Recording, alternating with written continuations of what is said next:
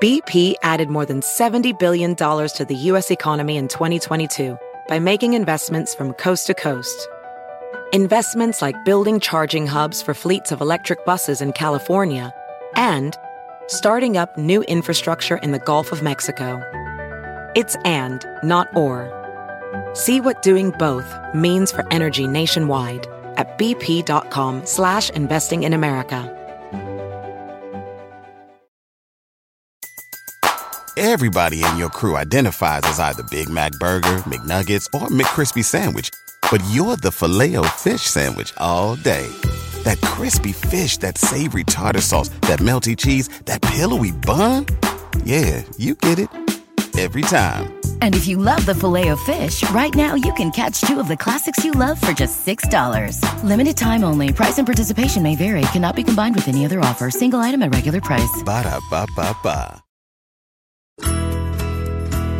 It's Friday, December 19th, and you're listening to Inquiring Minds. I'm Indre Viskontas. Each week, we bring you a new in depth exploration of the space where science, politics, and society collide. We endeavor to find out what's true, what's left to discover, and why it all matters. You can find us online at motherjones.com slash inquiring minds, on Twitter at Inquiring Show, and on Facebook at slash Inquiring Minds Podcast. And you can subscribe to the show on iTunes, Stitcher, or any other podcasting app.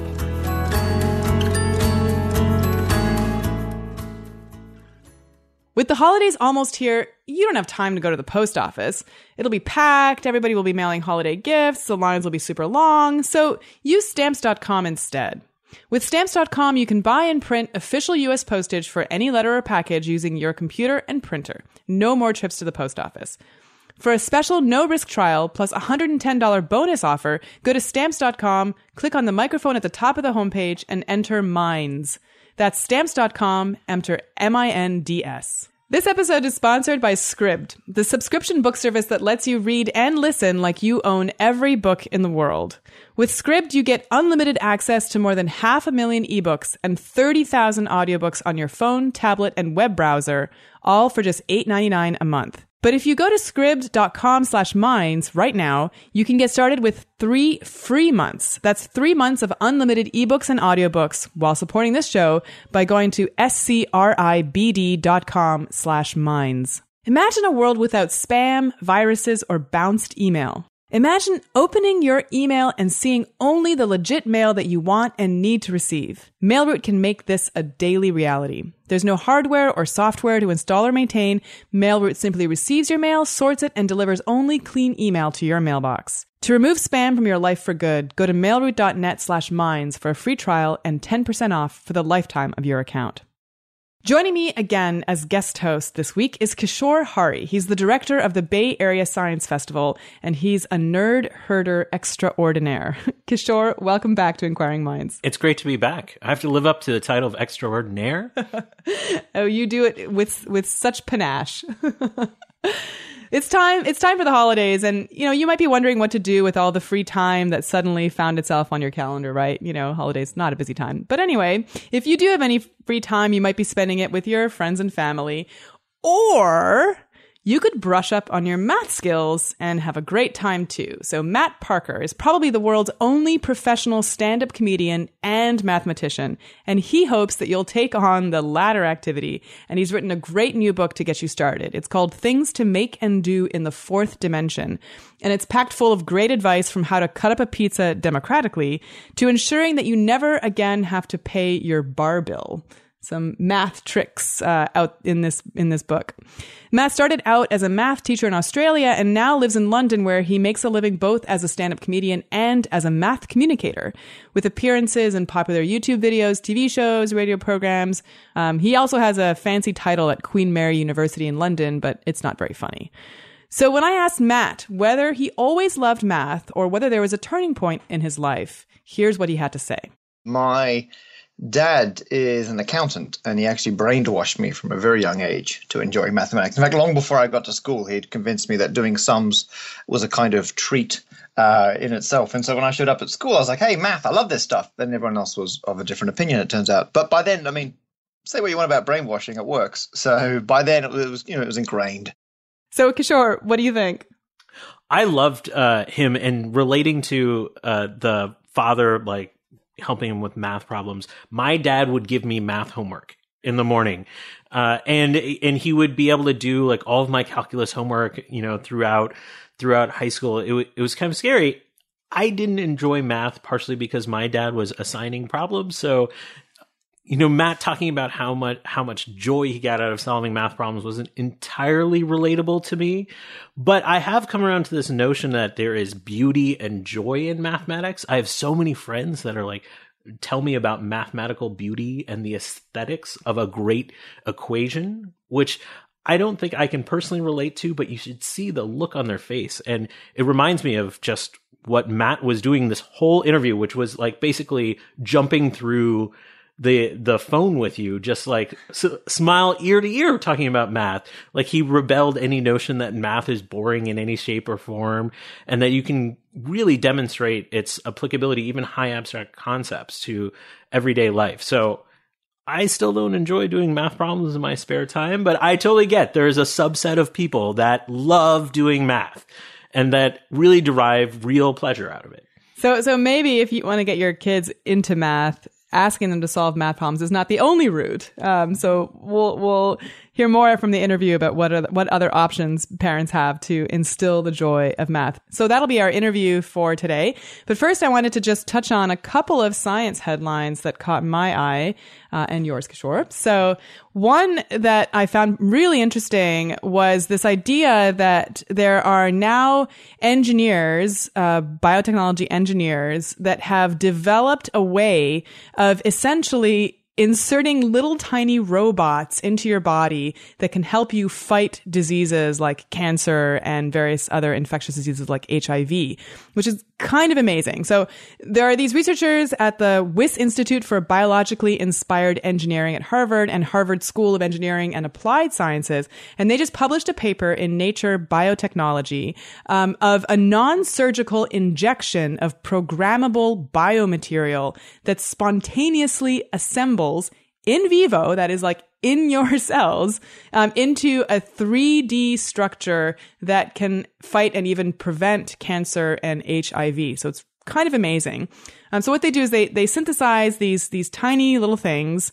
Um, and they're, they have these little holes called nanopores inside them. And these nanopores then can be filled with whatever the drug of action is. So, um, whether it's a cytokine or, you know, a, a, another kind of protein antigen or whatever, any drug can then be inserted, not, probably not any drug, but vast, a large number of, of drugs can be inserted. And then, um, this little thing gets injected into a person and it's like a, a scaffold. Um, so you inject this little tiny scaffold and then it kind of builds itself once it's inside your body um, and it recruits and attracts millions of cells that are part of your immune system and then that triggers an immune response and it gets distributed uh, all over your body and so right now it's only been done in mice but it's like you know, essentially inserting a little robot vaccine and eventually maybe can, it can be used preventatively um, to protect people from things like cancer, which is amazing. So let's be clear about this. This isn't robots in the way I first read that headline where we're shrinking down the Futurama spaceship to go flying through the body. This is really about these silica rods, which is what the material is based out of, that have all these pore-like structures across the rod and they're basically injecting them and they fall in this pattern that is like if you drop matchsticks on a table. They form this kind of spontaneous weave. Is that right? Yeah. Ex- well, that's, that's exactly how they describe it. And, and, you know, yeah, I mean, I, I don't know what the definition of robots is, but robot sounds really cool. I get really excited at this, you know, the anti-robot vacciners are going to be much harsher, though. I mean, I think that I, I think that the, the analogy to robots is essentially that it's not that they're just injecting something that you know is kind of just you know doesn't do anything, right? It actually builds itself inside your body, and that's where the analogy comes in. And so I think that's what's kind of exciting about it is that they do um, they they they do build themselves uh, inside your your body in order to trigger this response. What was fascinating to me about it was was sort of two things. It's one, the material itself seems to break down in about 30 days is what they found in the mice so that it's not leaving the long-term uh, impacts that other materials that have been tried in the past with this kind of technique have done. So that has a lot of potential for therapeutic uh, applications and really injecting right at the site, so you don't have to do these invasive surgeries and and stick a sort of material right near the tumor site. And the second is this notion of they have a lot of control in the manufacturing process of the pore size. So the types of materials, like you were alluding to, whether they're cytokines or different protein structures to attract a certain type of cell, um, a certain type of immune cell to come to that site. That I think is an amazing potential if they can just use basic pore size to affect that. Um, but it also left me wondering how uh, how selective it is. Can you do it so that it's like at 10 microns, the uh, the dendritic cells are going to come, and at 12, like this other cell is going to come. I don't know how much control they actually have on the on that kind of process, but the potential is really exciting. Yeah, and, and it is still very early days. Of course, it's only been tested in mice so far, and I don't know. Again, as you mentioned, like you know how these materials will react in humans, and whether there are some side effects that you know are going to make it impossible but just the technology itself, I think, is really interesting. And I know that that the delivery system of a lot of drugs is really still the problematic. That that's a major obstacle in biotech. And so, if this is a novel delivery system that can then be used for a number of different drugs, um, that's kind of exciting. I think it sounds great. I I was initially uh, when I read like the the matchstick analogy, I was like, that doesn't sound like precision medicine to me. uh, just we're gonna drop a bunch of rods and they're gonna form this spontaneous shape that's gonna work magically. And uh, uh, but when you actually read through some of the uh, the results from um, some of the the mouse studies that they've done, it it's actually fairly um, impressive, and I'm really looking forward to uh, some of the further research that utilizes this technology. Yeah, and remember, like, what's the alternative in cancer, right? A lot of it is chemo, so let's let's try to get the body to kill itself. but this seems a little bit more specific. Uh, so yeah, so I'm excited. We'll see where it goes. So, uh, Kishore, there was another study that, were, I guess, case uh, that caught your eye. So, tell us a little bit about that. We're going to talk about Tommy, not the pinball wizard, but the chimpanzee. There's a chimpanzee uh, in upstate New York named Tommy. Used to uh, be part of a circus, now is privately owned, and lives in less than ideal conditions for a chimp. And not that he's mistreated, but he lives in a cage uh, and is privately owned and, and by all measures is well taken for, care of, but does not live in the in the jungle and indigenous um, uh, area that you would expect a chimp to grow up in. And there's been this lawyer, his name's Steven Wise, who founded a group called uh, the non uh, non human rights project, project, I think. Yeah, exactly. Uh, which has a horrible acronym of NHPR. Uh, and it really started to look at this issue of personhood. Can an animal itself bring a lawsuit to free itself, emancipate itself from a private owner? And it brings up all these um, really fascinating questions of, well, this this chimpanzee is not a person, so it's not covered by our legal system. It's a non-human uh, at all, so it has no rights to file habeas corpus, which is uh, essentially the, the legal writ that says uh, unlawful imprisonment. But can a uh, are there any other cases of a non-human really having the standing? And so Steven has been in animal uh, legal affairs for a number of years, and that nonprofit he works on has some heavy hitters. Jane Goodall is on the scientific advisory board, and he really came to this conclusion of like this notion of a if we select animals that have high intelligence evidenced by scientific research as saying they have this capability of self awareness and autonomy, uh, should we declare them as non human persons to give them certain rights? And uh, just last week, a, an appellate court uh, uh, dismissed the case, um, and they're already filing an appeal on not under the notion that um, the scientific arguments are incorrect uh, they said by all uh, they didn't even address any of the scientific arguments, and there's a number of primatologists that filed briefs uh, uh on the side of uh, of Steven's uh, nonprofit, but on the side that these animals couldn't take on responsibilities that are innate in sort of in human life, so they couldn't take on this. they didn't have the capability within them to bear the responsibilities that come with these rights, and it's sort of it becomes this really big question of who is a person. And Steven cited all of these cases worldwide, many going back hundreds of years, of where non-human things have been deemed to have rights as pre- people. Most are probably familiar with this corporations are people uh, ism, but he even cites a work where a book in India was given rights. This um, a religious book was given certain rights, so it couldn't be destroyed or um, or defamed in, in certain circumstances. Uh, I think it poses this really fascinating question: one legal, one scientific. Is do animals have any concept uh, of rights uh, innate just as they're born? And it and then the second follow up question, which is the science argument here, is intelligence and self awareness really the standing that it takes, the measure of what we say? So a sea slug is not going to have this kind of standing, but a dolphin probably could. I, I think from a neuroscience standpoint, what uh, I'm curious what you think about that. Yeah, so this this first came to my um so so I first came across this case by a recent article in Popular Science magazine, just in, in this week's issue.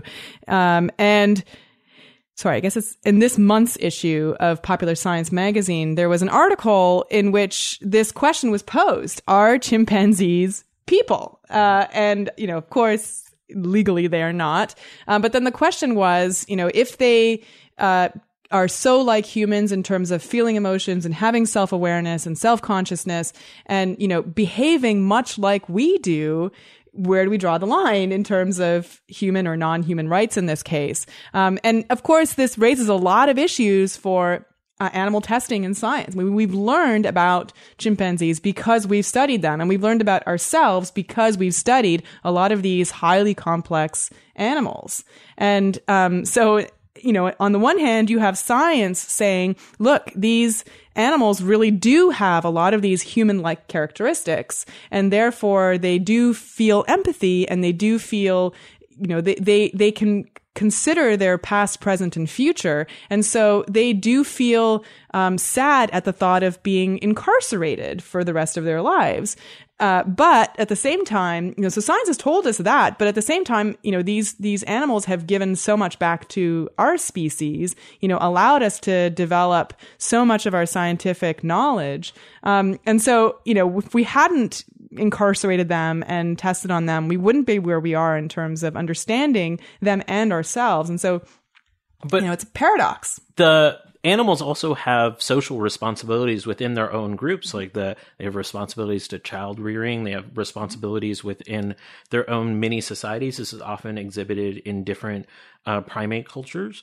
Um, so i think the legal aspect of this is really really tricky. Uh, I will say um, this isn't something frivolous. Like all the analysis of this, especially from the legal side, said this case was smart even though it's i think a lot of people have really specific feelings on the way that this should go uh, in that uh, they selected a particular jurisdiction where the the um, uh, there is a likelihood that they could have gotten a, a, a positive verdict on this. But also he's trying to emancipate a chimpanzee that's in like private ownership that lives in a cage so that this chimp could go live in a sanctuary. So it already identified this. So I want people to sort of put away that notion that this is frivolous in any way. Uh, but I do think the the question that underlies the the actual case is what constitutes uh, something having individual rights, and it goes much deeper than the science argument that I think uh, you pose because of this notion of do individuals collectively, when they form a corporation, have the same rights as the individual? Um, and there's uh, some legal analysis saying that habeas corpus is an individual right; it's not a species right. So, is that dis- scientific distinction of species mean anything in this context? Uh, it's really sticky for me because they've found a, a, particular case where my heart and emotion is like, yeah, that chimp should be in a sanctuary and and be uh, and be free. But um, I, am not sure there's a slippery slope here, but it it just seems um, a, a, difficult choice to to ascribe rights to this chimpanzee. But there are some compelling arguments to consider. Yeah, I mean, I think this is you know often on this this uh, on the show we talk about how science can affect society, and this is how society is going to be able to affect science. I mean, if, if this ruling ever does have a positive, or if this case ever does have a positive verdict uh, on, on the, the side of the chimpanzee, I mean, this could really change the way animals are used in science across the country. So I'll be watching it carefully and, and continuing to ponder the dilemma and, and, you know, the ethics of it all. So with that, let's take a short break and come back with my interview with Matt Parker. Inquiring Minds listeners know the value of always having a great story at hand. And Scribd is the subscription book service that gives you unlimited access to the largest library of ebooks and audiobooks out there. Head over to scribd.com slash minds to get started with three months free. That's S-C-R-I-B-D dot com slash minds. They've got more than half a million ebooks, including books by best-selling authors like David McCullough, Annie Dillard, Francine Prose, and John Perkins. Now, even better for you audiophiles, they've just added more than 30,000 audiobooks to their library, including books from award winning authors like Simon Winchester, Wallace Stegner, and Barbara Kingsolver. That's all the books you could ever want to read or listen to on your phone, tablet, and web browser, all for just $8.99 a month. That's unlimited listening in your car, on the train, at the gym, wherever the story takes you. And if you go to scribd.com slash minds right now, they'll set you up with three months free to get started. That's three months of unlimited reading and listening, and you'll be supporting our show. That's S-C-R-I-B-D dot com slash minds. With the holidays almost here, you don't have time to go to the post office. Traffic, parking, it'll be packed, with everybody mailing holiday gifts and packages. So use stamps.com instead.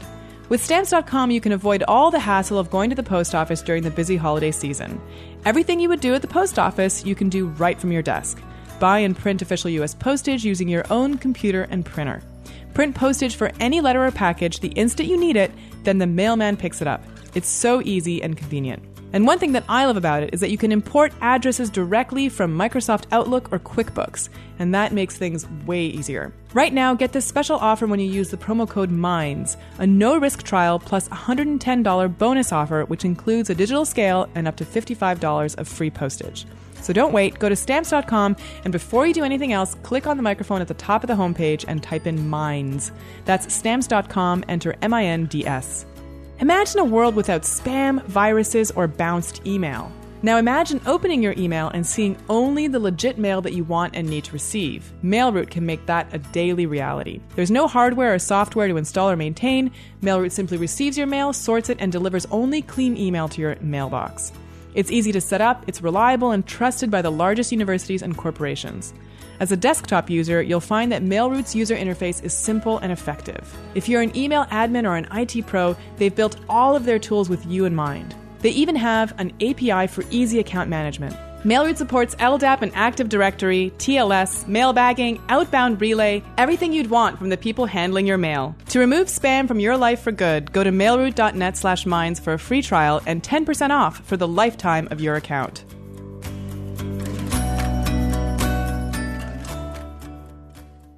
Welcome to Inquiring Minds, Matt Parker. Hey. It's great to have you on the show. I've really enjoyed a lot of your YouTube videos, and I've actually learned a lot about math from you. Oh, thank you very much. That's and they work. Brilliant. they do. So actually I wanted to start right there and ask you whether you always enjoyed math growing up or whether this was something that there was a turning point in your life when you decided actually math is much more interesting than I had anticipated and I want to devote my life to it.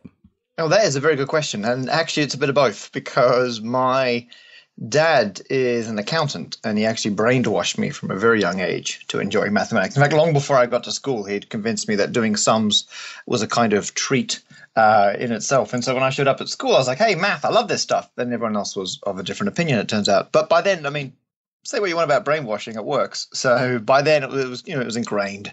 But I did, I, I did briefly. I mean, if you don't, and this is just between you know you and, and all your listeners that I, I, if you don't pass it any further than this i um, actually started off doing a, a mechanical engineering degree at, at university and um, those were dark days. And I got, I got about halfway through a mech eng degree before I realized if I finished it, it would leave me dangerously employable. And I also realized that what I really liked was just doing the equations. That you know, it was it was the actual math behind engineering that set my world on fire. And so I transferred over, and I went right if anyone needs me, I'll be in the math department. and so that was my second. You know, I came back to the fold as the prodigal mathematician. So yeah, and ever since then, it's been it's been math nonstop since then. So when did you start to incorporate math into your stand-up routine? It started by accident because I was working as a math teacher. I was, I was teaching in a high school at the time, and so during the day I was teaching math to teenagers, and then in the evening I was telling jokes to drunk people in comedy clubs, which actually surprisingly similar skill set. And then uh, I've started because it with stand up you can't help but talk about what you're passionate about, and it makes your life so much easier to be engaging and to hold an audience's attention if you really believe and care about what you're talking about. Which is why you get a lot of political comedians. Whereas for me, I just love nerdy stuff, and so I started talking a little bit about what it's like to be a nerd and just being frustrated that most things in life are not as logical as I appreciate, and people seem to really enjoy it and people started showing up expecting me to talk about math. And so i thought you know what this is the best of both worlds. This is i mean this, this is my ideal venn diagram. If i can do math and stand up at the same time that's brilliant. And so i was very pleased when i realized there was an audience for that. That's awesome. So before we go any further i wanted to ask you a question about the difference between maths and math. So it's just a, it's just a uk us thing. Why is it maths plural in the uk that's a very good question. And you notice I've been saying math because I am bilingual. I, I so appreciated I, that. I try. I do. I see. I actually. I haven't got a. You know, if I'm in America, I say sidewalk, and I. I, I um pronounce things. Uh, I say I say aluminum. Whereas normally, traditionally, my native tongue, I would say aluminium and footpath. And actually, I'm Australian originally, and still am. It's it's quite. It's a terminal thing. And I um grow up say, saying maths, and I've kind of kept that, but I will flip backwards and forwards. And the difference is, in in England and Australia and a few other countries, it's a contraction of mathematics because no one says, "Oh, I study mathematic." It's always a plural, and so some countries they contract and they keep that plural, whereas in uh, the US, you, you guys you like to truncate so you get four letters in, you go, frankly, this is enough, and you cut it off. And so you say math, and you say physic, and oh no, you go physics. Physics yeah. gets to keep its plural, but maths doesn't. So yeah, so but I don't take it personally. I, I will respond to either. Yeah, we don't we don't say fizz, but that's a really interesting commentary about the difference between the UK and the US. So uh, we'll we'll leave that for a whole other show. It's, it, yeah, yeah, it's contraction versus truncation. Yeah, perfect. Um, so I I do hate to break this to you, but you're not the first person to find the connection between comedy and math. I'm um, outraged. in fact, on this very show, we had Simon Singh come and talk about his book, uh, ah, Mathematics and the Simpsons. And um, he made the comment that there are a lot of commonalities between jokes and mathematical puzzles.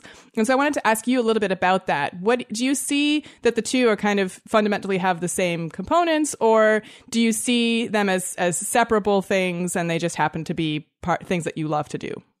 Oh goodness. So there's probably two things going on there. One is that the kind of actually the main thing is that learning mathematics teaches you the kind of logical thinking skills that you need to assemble jokes. And so Simon's got his fantastic book, um, The Simpsons and Their Mathematical Secrets. And in fact, I mean, I found this a really useful teaching aid. Back when I taught math, you get to the kind of end of term lesson. I used to show an episode of The Simpsons and then go through and point out all the math jokes hidden in the background. And it was an excuse to convince the kids they weren't learning math when they were. And, um, I found it's a really good way to get people into because they don't realize because they think comedy writers surely that's as far as you get from mathematicians, but yeah, a huge number of the writers are maths based, and Fox kind of the writers they know this they hire mathematicians right? And it's because that kind of logical structure for how you systematically go through and solve a problem is the same logical structure you need to assemble the jokes and to put jokes into a narrative and to hold the whole thing together and a lot of stand-ups their their set is less a you know linear routine it's more a flowchart and you take what the audience is doing and you move your way around the flowchart. And that kind of structured approach to performance lends itself to the nerdy mind. So a surprising number of stand-ups are closet nerds, but you know, obviously that you know that that's not what sells when it comes to stand-up. And so uh, they tend to keep the nerdiness as, quiet as possible. But you get them chatting behind the scenes, and they're all they're all nerd all the way. And so I think it's great that it's such a similar skill set, and I, I think it's great that uh, most people have kept their nerdy side quiet so I can try and take over the explicitly nerd market. Yeah, it's it's important to find your niche. I'm I'm the neuroscientist opera singer, so I feel like I've, I've got my little corner of the world. That is a three-way Venn diagram. That, were you doing nerd science and you're like, okay, that's it, opera. Yeah. That- that's my that's my unique selling point. pretty much. Um, but I, you know, speaking of flowcharts, it's actually the way that you structured your book. Uh, so I wanted to talk a little bit about that. Um, so you, you know, you chose to write a math book that is really about doing things, making things, and doing things in what you call the fourth dimension. So uh, tell our listeners a little bit about the premise of the book and specifically about the flowchart. Yeah, so the book is called Things to Make and Do in the Fourth Dimension. And the, the whole book is not about the fourth dimension. I mean, a decent chunk of it is, but the whole hands on thing does go through the entire book. And when I was writing the book, I was looking at other books that were out there, other fantastic math books, and a lot of them talk, they describe what it's like to be a mathematician and they talk about the history of maths or they talk about the people who do maths. And so I thought, uh, sorry, math, and I thought it would be nice to actually have a book where the person reading it can have a go. I mean, so a lot of books you can read about what it would be like, but I want people to experience it. And so I went through and I put in there's loads of puzzles, hands-on activities, things you can build, and you can read the book without doing them. But if you want to, you can get your hands dirty. You can actually have a go. And being a mathematician is basically you're paid to play with logic puzzles. That's whatever you think is interesting, you can have a play with that. And I wanted people to try that. So I said, hey, you know, math is not rote learning arithmetic skills and that kind of skill acquisition you may have done at school. Math is about playing with puzzles and exploring them. Uh, the only downside to this is math, some of it can take a lot of background reading. Uh, it's quite a structured subject. So to be able to achieve something later on, you've got to often got to learn skills or try something um, previously. I talk a lot about how in sport you've got to learn certain skills or have acquired, um, you know, certain bits of knowledge about how games work before you can go on to something else. And so the flowchart of my book at the beginning, it's got the way that all the chapters rest on each other.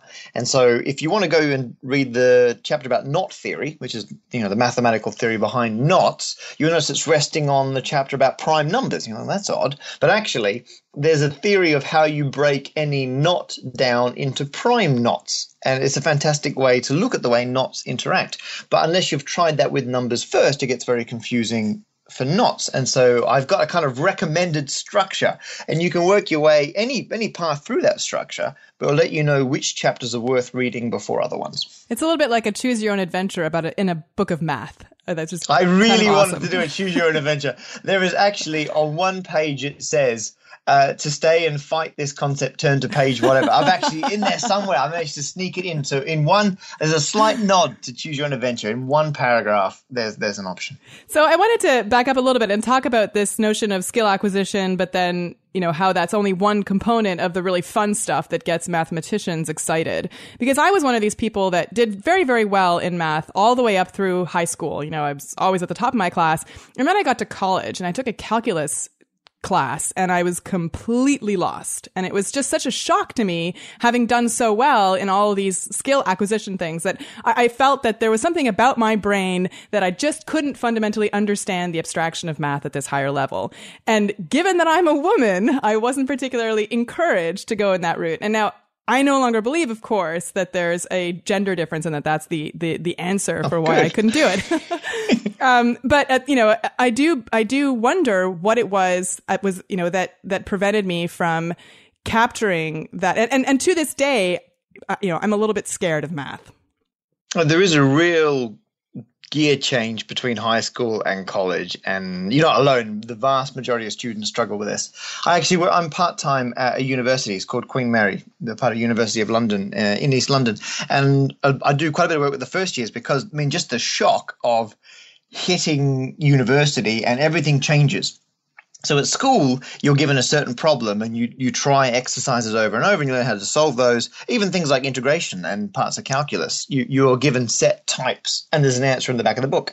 But when you get to university, suddenly you switch and it's less about learning a bit of math and honing it, but looking at why that bit of math works and proving why it works and why it always works. And I mean, that throws a lot of students, but that is a big step closer to what mathematicians really like doing. They like getting behind the scenes to look at the patterns and the logic that describe how something behaves.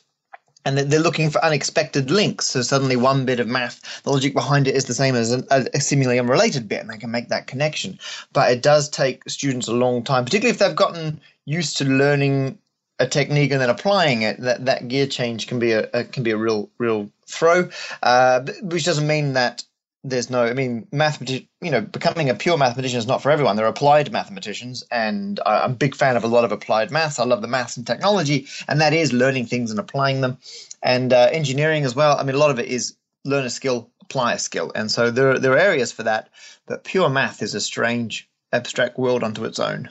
But in your book, you kind of made me rethink my, you know, my notion that that math is just not for me because all of a sudden you started putting things into context. Like for example, you know, one of your very first examples is how to slice a pizza properly, so that it's a it's a big you know, issue in today's society. Yeah, and I, and I totally you know it made me laugh obviously, um, but I also felt like it was not just applicable, but it it, you kind of walked me through step by step in such a way that I never felt that I didn't understand the previous concept and, and, therefore I wouldn't be able to understand the next concept. So, what is it about your book that allows, you know, that, that does that for people? And is that something that we can then translate to this higher level math, math that is taught in universities, or is it still an order of magnitude difference? Well, I have admittedly cherry picked some of the more accessible parts. And what I was looking for are things that simulate, well, not simulate, things that are the experience of doing abstract mathematics, but at a level where people can grasp it. And partly it's tricking people into it. So people go, Oh, I don't like this abstract thinking. And I go, Well, that's, a, that's fine. Ignore that for now. Think of a pizza. And what I'm actually doing in that section is dissecting a circle. And if I say, Right, we're going to do dissection of circle activities, people wouldn't pay attention. If we're going to cut a pizza up, suddenly, well, people can imagine a pizza. They've cut pizzas. They can imagine doing that. And what I like about that puzzle is uh, the challenge is for people if you want to try this is the traditional way of slicing a pizza up the issue is all the pieces touch the center of the pizza and so if there's some topping there you don't like tough whereas there's another way to cut a pizza still into perfectly identical pieces such that not all of the pieces touch the center. And it sounds completely impossible. And you start to play around with it and you go, this is not possible. But the longer you play with it, suddenly you go, oh, wait a minute, there's you get one little foothold. Oh, that might be something to do with this. And you might go down a dead end, you might try the wrong thing. But when you suddenly get the answer, you go, oh, that makes sense. And that's the great thing about math. It's it, math is just whatever level of abstraction. It, it's basically it's it's like a murder mystery. You're trying to find some solution to the problem, and when you get that solution, it makes sense. That's the kind of satisfying part of math. It's not like you know if you're reading a murder mystery book and you get to the end, and it's just some random new character comes in as them. You go, oh, that's that's boring. But a good book, you get to the end, you go, oh, that makes sense. There were hints all along. And that's mathematics. You get to the answer, you go, ah, oh, that was hard work, but it's great. And the first time I solved that problem, I finally got the pizza solution. I went to the person who said it to me, I said, oh, I've solved the problem. And they were like, oh, brilliant. Uh, which solution did you get? I'm like, what? There's more than one. And so I had to go back and go, fine. And now, I mean, there are a lot of solutions to that puzzle. That's what I really like, because once you've got one answer, that's never enough. There's always a way to abstract that and find other types of answers. So I wanted to talk a little bit about that that process and that very special moment in which you have this insight. Um, for a, a, lot of psychologists who study creativity, this is the holy grail. You know, this notion that you know our brain is working on something and we're not conscious of it, and then all of a sudden, you know, it pops into our consciousness, and we you know you, we have the eureka moment, and there, therefore that must be the spark of creativity. And we don't really understand how that works. There's been a lot of people who have studied it, and so I wanted to see what we can learn about the process of finding a solution solution to math to a mathematical problem that might help us understand how the creativity insight actually works. That is a very good point because most mathematicians do it by accident, right? They've just they've, they've fallen into it. They, they enjoyed it at school and they just keep doing it, and then you know they end up doing it at university. And not many stop and actually think through how they go through that thought process. But it can. I mean, it's not like you're born with it or you're not. I mean, don't get me wrong. There are some ridiculous high level mathematicians. It's like any field. There's just a few prodigies, and you go, I don't know how they're doing that, but they've had it their whole life, and it's just something else. And uh, but most jobbing mathematicians have just had to work hard to build up those skills. In terms of that spark of creativity, I I like to, I'm, I'm, a lazy man. I like to assign as much thinking as possible to my subconscious. And the whole sleep on it, you know, to make a decision, that works really well for mathematics. So what I tend to do is I load up loads of information about a problem into my brain. and then I'll go away, and then the next morning you'll wake up, and suddenly you'll not always, but you know, a decent amount of time, you'll suddenly go ah, and there's I don't know how, but your brain's been working on overnight, and there's a new angle to it. I did. I woke up one morning when I was writing the book, and I woke up just going, "There's a mistake in one of the diagrams." Somewhere my brain had been. I've got a bit in the, bit in the book about shapes called flexagons a guy called Martin Gardner popularized these about, about half a century ago. And I had a diagram showing you how to fold a thing called a, a hexaflexagon. And I, my brain just went, it's going the wrong way. I realized a bit goes under or over when it should be the other one. I don't know what my brain was doing, but somehow it was still churning through what I was doing the day before and it solved some maths for me. So, so there you are, mathematics. I mean, don't think about it too hard. Well, so I also wanted to talk about how similar the state that you describe, in which you know you're you're focused on one problem and you're trying to get at this at the solution, and that it's really fun, uh, sounds to me like the state of flow that a psychologist Mihai Csikszentmihalyi uh, coined in the '70s, that describes what makes us happy. Um, that in fact, when we are in a state of flow, you know, in athletics, people call it being in the zone. Um, you know, if you're if you're a performance artist, you might call it uh, aesthetic uh, ecstasy. You know, we have these words for what what it feels like when we are in this state of flow. And one of the things that he says is a key part of that is that you have a balance between your skill set and the challenge in front of you. And it seems to me that that's actually what can both make or break a person's love for mathematics. That if they don't have that skill set and the challenge is too great, it's just not interesting. Um, and yet, if their skill set doesn't match the challenge, so like let's say you're good at arithmetic, and you know how many times can you divide by an easy number. It's just too boring.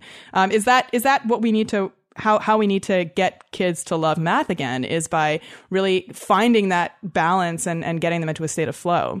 Yeah, no, you've nailed the problem in terms of having the wrong skills for the problem you're facing. And this is why a lot of people uh, think they hate math because what will happen is at school, because one thing builds on another, particularly what you're learning at a high school level, if you miss an important bit, and suddenly you're faced with problems that require that you you, you can't solve them and you it's really frustrating and you lose your confidence and suddenly you're like oh i'm useless at this and then you miss something else and just get these snowballs from there it gets worse and worse and so actually a lot of my work in schools is convincing students that they're not bad at math by giving them a clean slate so i try and show them something that's so different to what they do at school. So there's whole areas of maths. There's a great one called topology where you look it's a bit like geometry, but the shapes are a lot more flexible as such.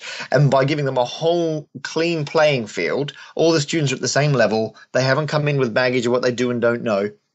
And suddenly they realize they're enjoying it and they're achieving. And it's, you know, by resetting that skill clock, I guess, almost.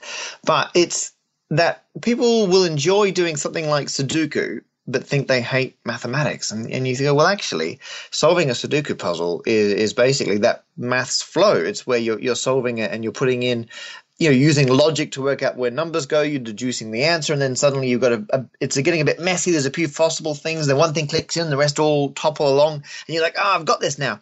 That's the same sensation that mathematicians are going for. It's that, that using their skills to suddenly click everything in place. And the great thing about mathematics is there's always a harder puzzle out there where if you master one, then those skills can be used in a harder one. That, that never ends. There's always something else after that. But you're absolutely correct. If you skip too far ahead in that, you're doing yourself a disservice and you'll think you're useless at it. So here at Inquiring Minds, we're always really interested in how we can use our bad, you know, badass science and math knowledge to change society. So I wanted to just touch on a couple of specific examples that you have both in your book and other writings of how understanding math can help you navigate the world. And one of them is credit card numbers. So tell us about credit card numbers, why they're special, and why it is that when I type in a credit card number and I miss a digit, the computer immediately knows that it's not the right credit card number. Oh, this is great. So mathematics is all about uh, finding and exploiting patterns. And so a lot of the patterns found by mathematicians are then used in technology. And so credit cards have a fantastic pattern built into them where all the digits bar one at the end are your actual card number, and there's an extra digit put on to put a pattern into that number. And what you do for credit card number is if you take every second digit on your card and you double it, And if you get a two digit answer, you add the digits together to get back down to a one digit answer. And then if you add all those one digit answers together and then add on the other ones you skipped, you always get a multiple of, I think it's 10. And uh, the reason we put that strange pattern in there is exactly what you said. When you type it into a website, the website can do that calculation. If the answer is not a multiple of 10, it knows it's not a real card. And that's why if you type in a random number the correct length, it'll go, that's not a card. And it hasn't gone off and checked with the bank. It's just run that pattern. The same thing appears in barcodes. So when you swipe something at the supermarket because you've got to check it out yourself, uh, it can tell if it scanned it correctly or not because it's looking for a pattern in the number. And part of me delights in this because I think it's amazing mathematics and it makes our modern life possible. And uh, without it, without what we call uh, error detection and indeed error correction, our modern technology wouldn't work. The problem is it's been so successful that most people don't even notice it. So when you're shopping, you don't have to walk around and you know check the barcode. I mean, I do, but you don't have to. But it, goes on automatically in the background. So I, I'm, I'm torn. On one hand, it's great that maths can make our lives so easy and, and so seamless. But the other side is disappointing that for most people, they never notice it and they, they, they think that math isn't helping them when in fact it is. It's making their lives possible. So if you if you know this trick, can you actually create a bunch of fake credit card numbers?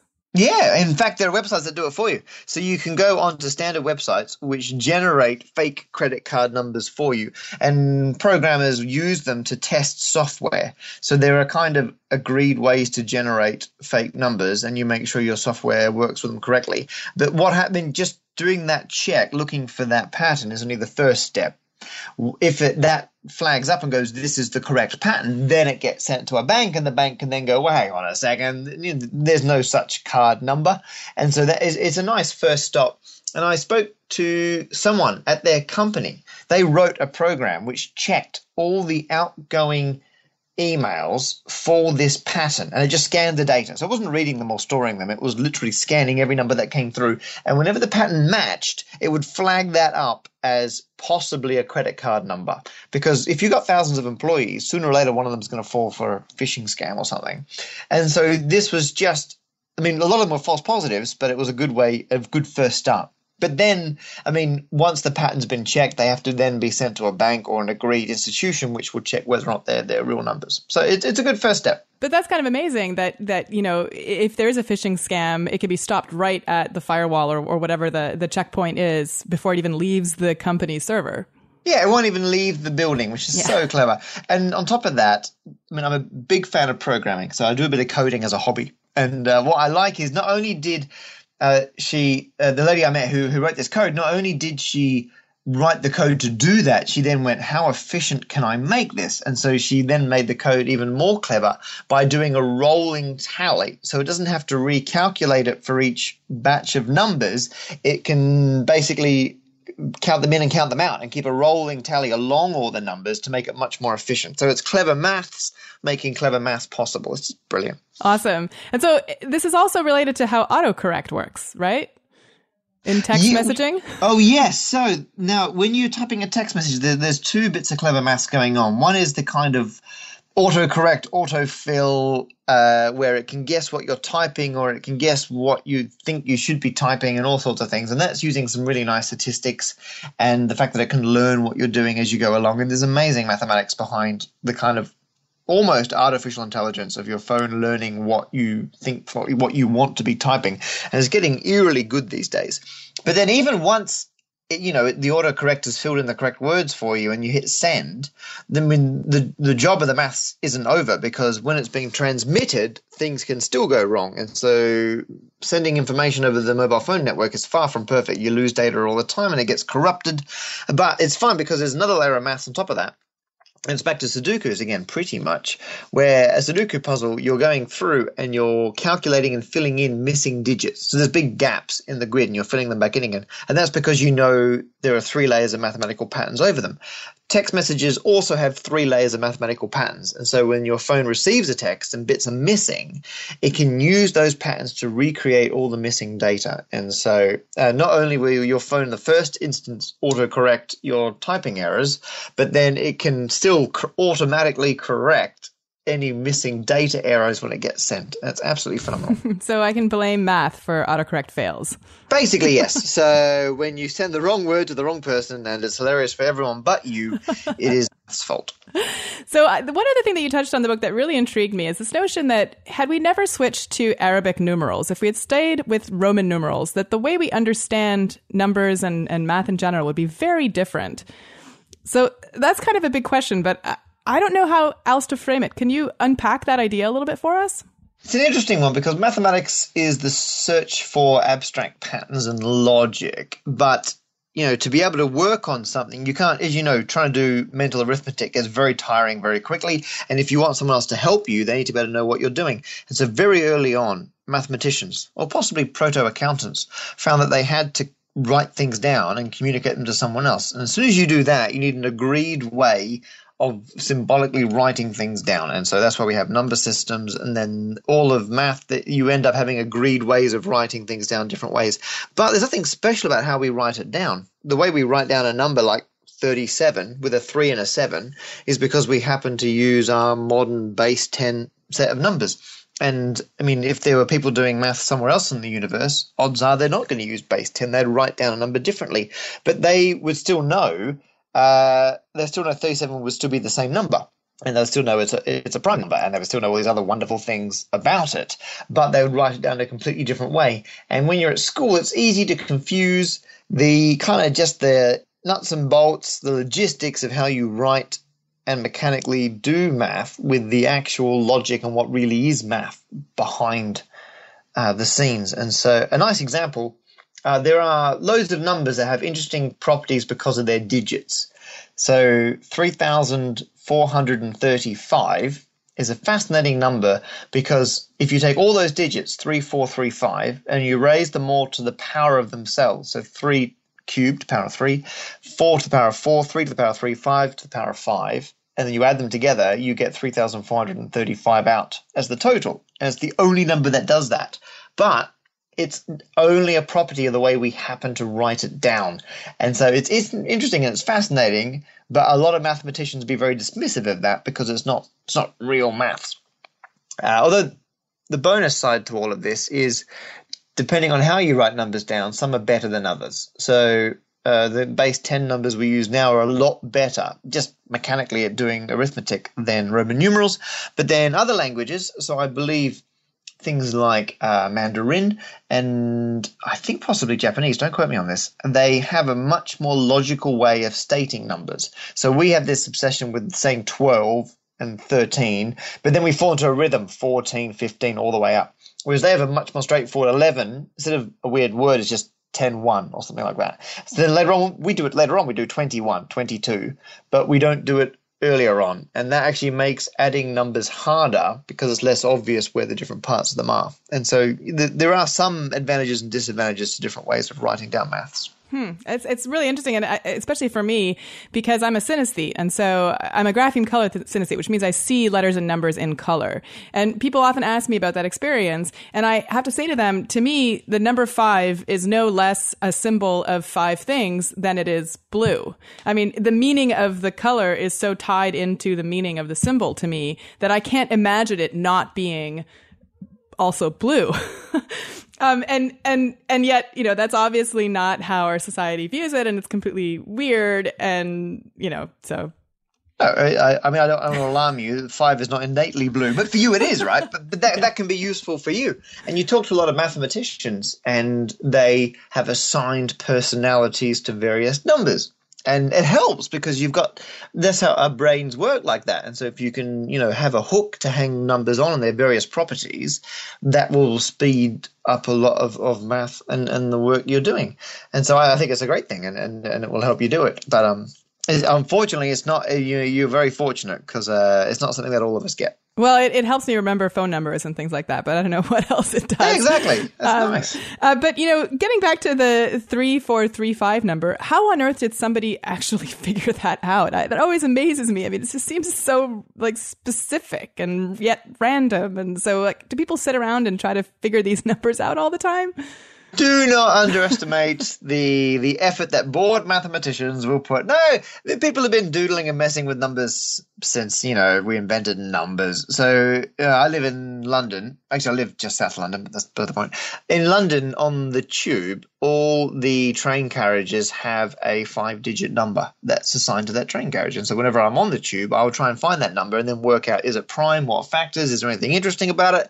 And so that's just how I pass the time on the on, on the train, and it's just doing that. Mathematicians just like playing with numbers well, it depends what kind of mathematician. Some like playing with knots or shapes or whatever they're into. A lot of them, it's down to numbers, and they're just like playing with them and finding new properties. And so, I mean, and we're still finding strange new properties behind different numbers. And so, I mean, I mean, this is it. Behind the scenes, professional mathematicians, all they're actually doing for a living is playing around with patterns. And so, you'd be amazed the strange, bizarre things people will discover. So, you know, a lot of our listeners, whom I adore and whom I am one, of course, are pretty. Oh, yeah, they're wonderful, fantastic nerdy. people. uh, but but we're a little nerdy, uh, and Yeah. so I was wondering if you can give some advice to us nerdy folk about what how to make math funny. How do how, how do we you know if, if I wanted to you know make a joke at the holiday table in the next few weeks about math, where do I even begin? Oh, good luck.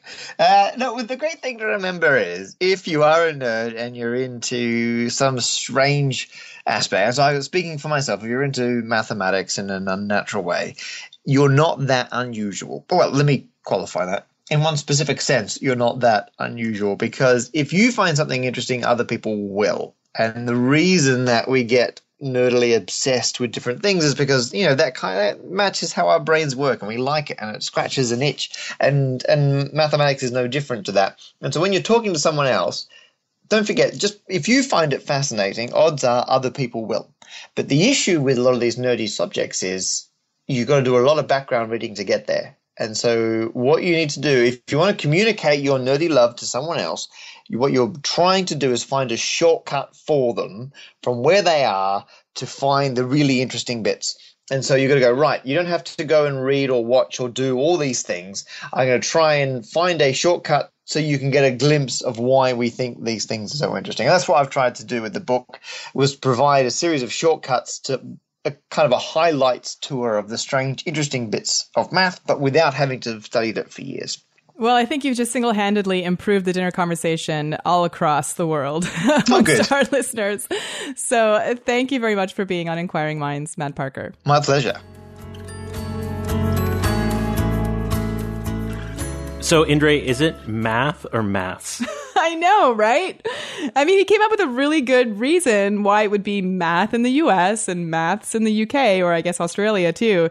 And, you know, maths sounds to me so much more exotic and interesting. So I, I like saying maths, but, you know, that Di- just sounds nerdy. this is ridiculous. There, I mean, for a mathematician to be like, well, it could be both in in different places, and to not have a definitive answer was the most upsetting part of that interview. it has to be math. And the, actually, so I love Numberphile, which is the video series that uh, Matt is on, and everyone should watch it. Um, sponsored by the Mathematical Science Research Institute. I love that a place like that is exists. Um, and they actually did a video on this. Is it math or maths? And they talked to a linguist.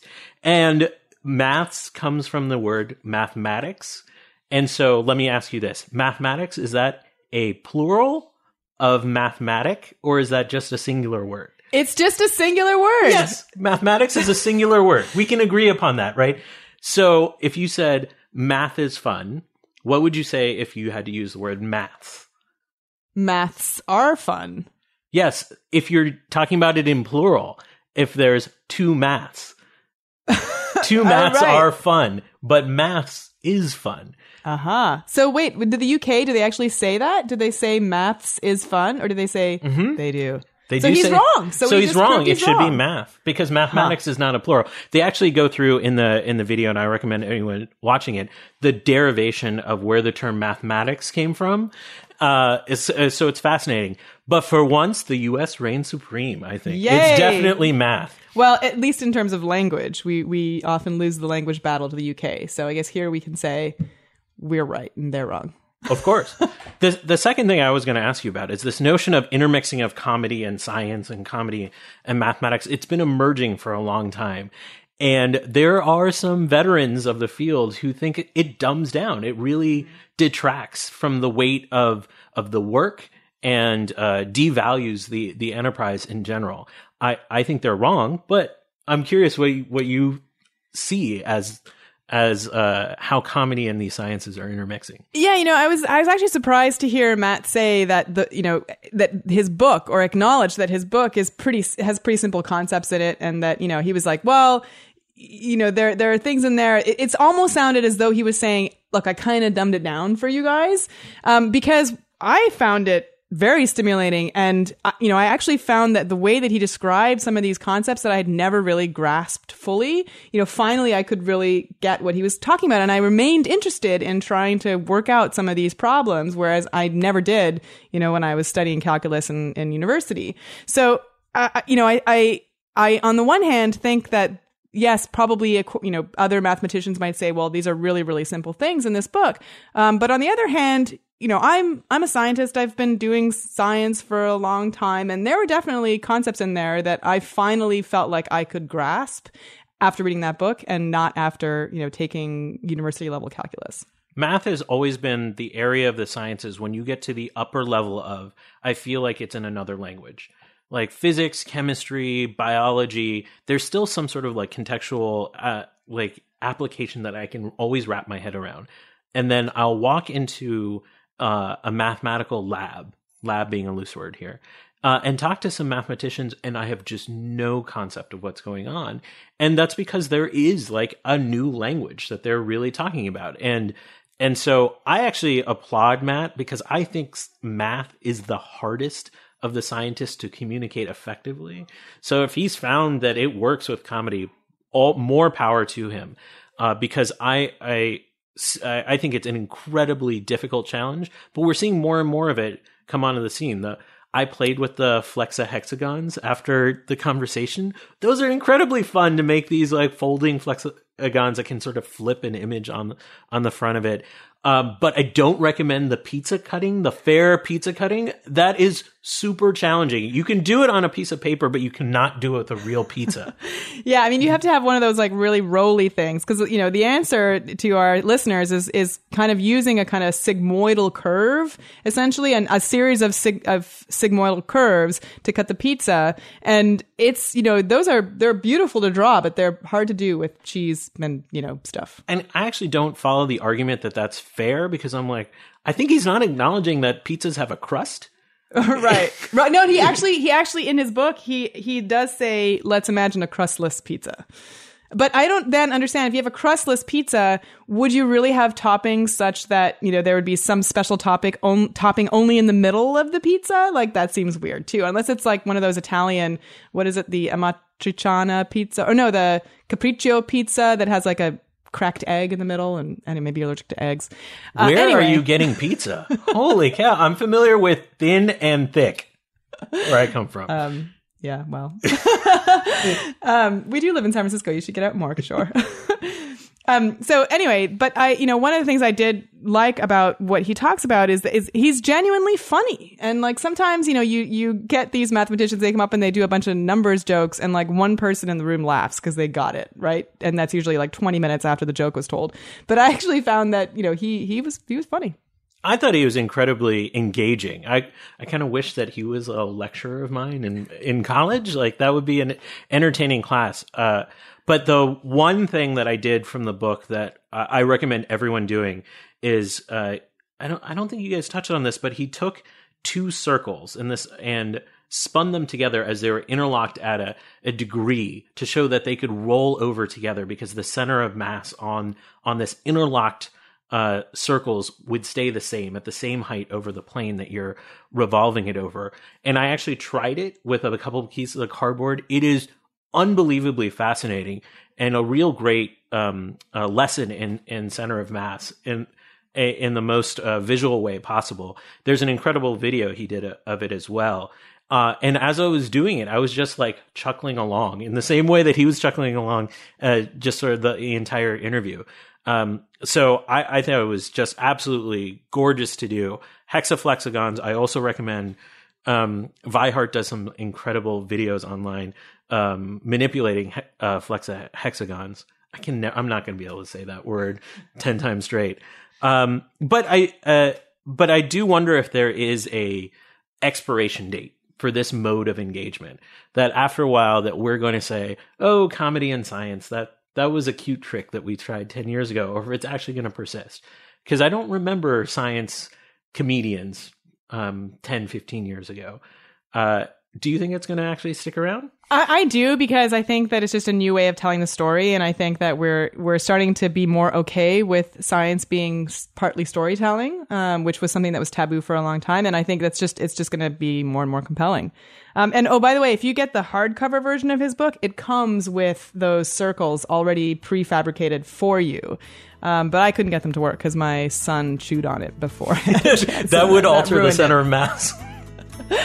so that's it for another episode. Kishore, I want to thank you for joining me on this episode of Inquiring Minds. It was absolutely a pleasure. Anytime you have math comedians on, please invite me back. well, even even sooner than that, we will invite you back. And I want to thank our listeners for joining us this week. You can visit our website at motherjones.com slash inquiring minds, and you can find us on Twitter at Inquiring Show on Facebook at slash Inquiring Minds Podcast, and you can send us comments, feedback, future guest ideas, or anything else you'd like to inquiringminds at climatedesk.org. With the holidays almost here, you know you don't have time to go to the post office. It'll be packed with everyone mailing holiday gifts, so use stamps.com instead. With stamps.com, you can buy and print official U.S. postage for any letter or package using your computer and printer. No more trips to the post office. For a special no risk trial plus a $110 bonus offer, go to stamps.com, click on the microphone at the top of the homepage, and enter MINDS. That's stamps.com, enter M I N D S. Imagine a world without spam, viruses, or bounced email. Imagine opening your email and seeing only the legit mail that you want and need to receive. Mailroute can make this a daily reality. There's no hardware or software to install or maintain.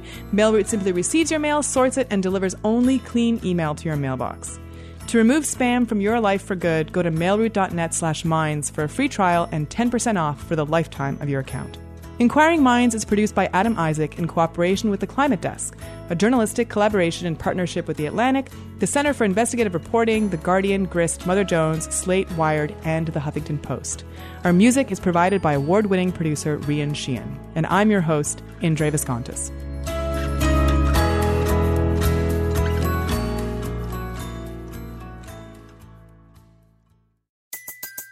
Everybody in your crew identifies as either Big Mac Burger, McNuggets, or McCrispy Sandwich, but you're the filet fish Sandwich all day. That crispy fish, that savory tartar sauce, that melty cheese, that pillowy bun. Yeah, you get it every time. And if you love the filet of fish, right now you can catch two of the classics you love for just $6. Limited time only. Price and participation may vary. Cannot be combined with any other offer. Single item at regular price. Ba da ba ba ba.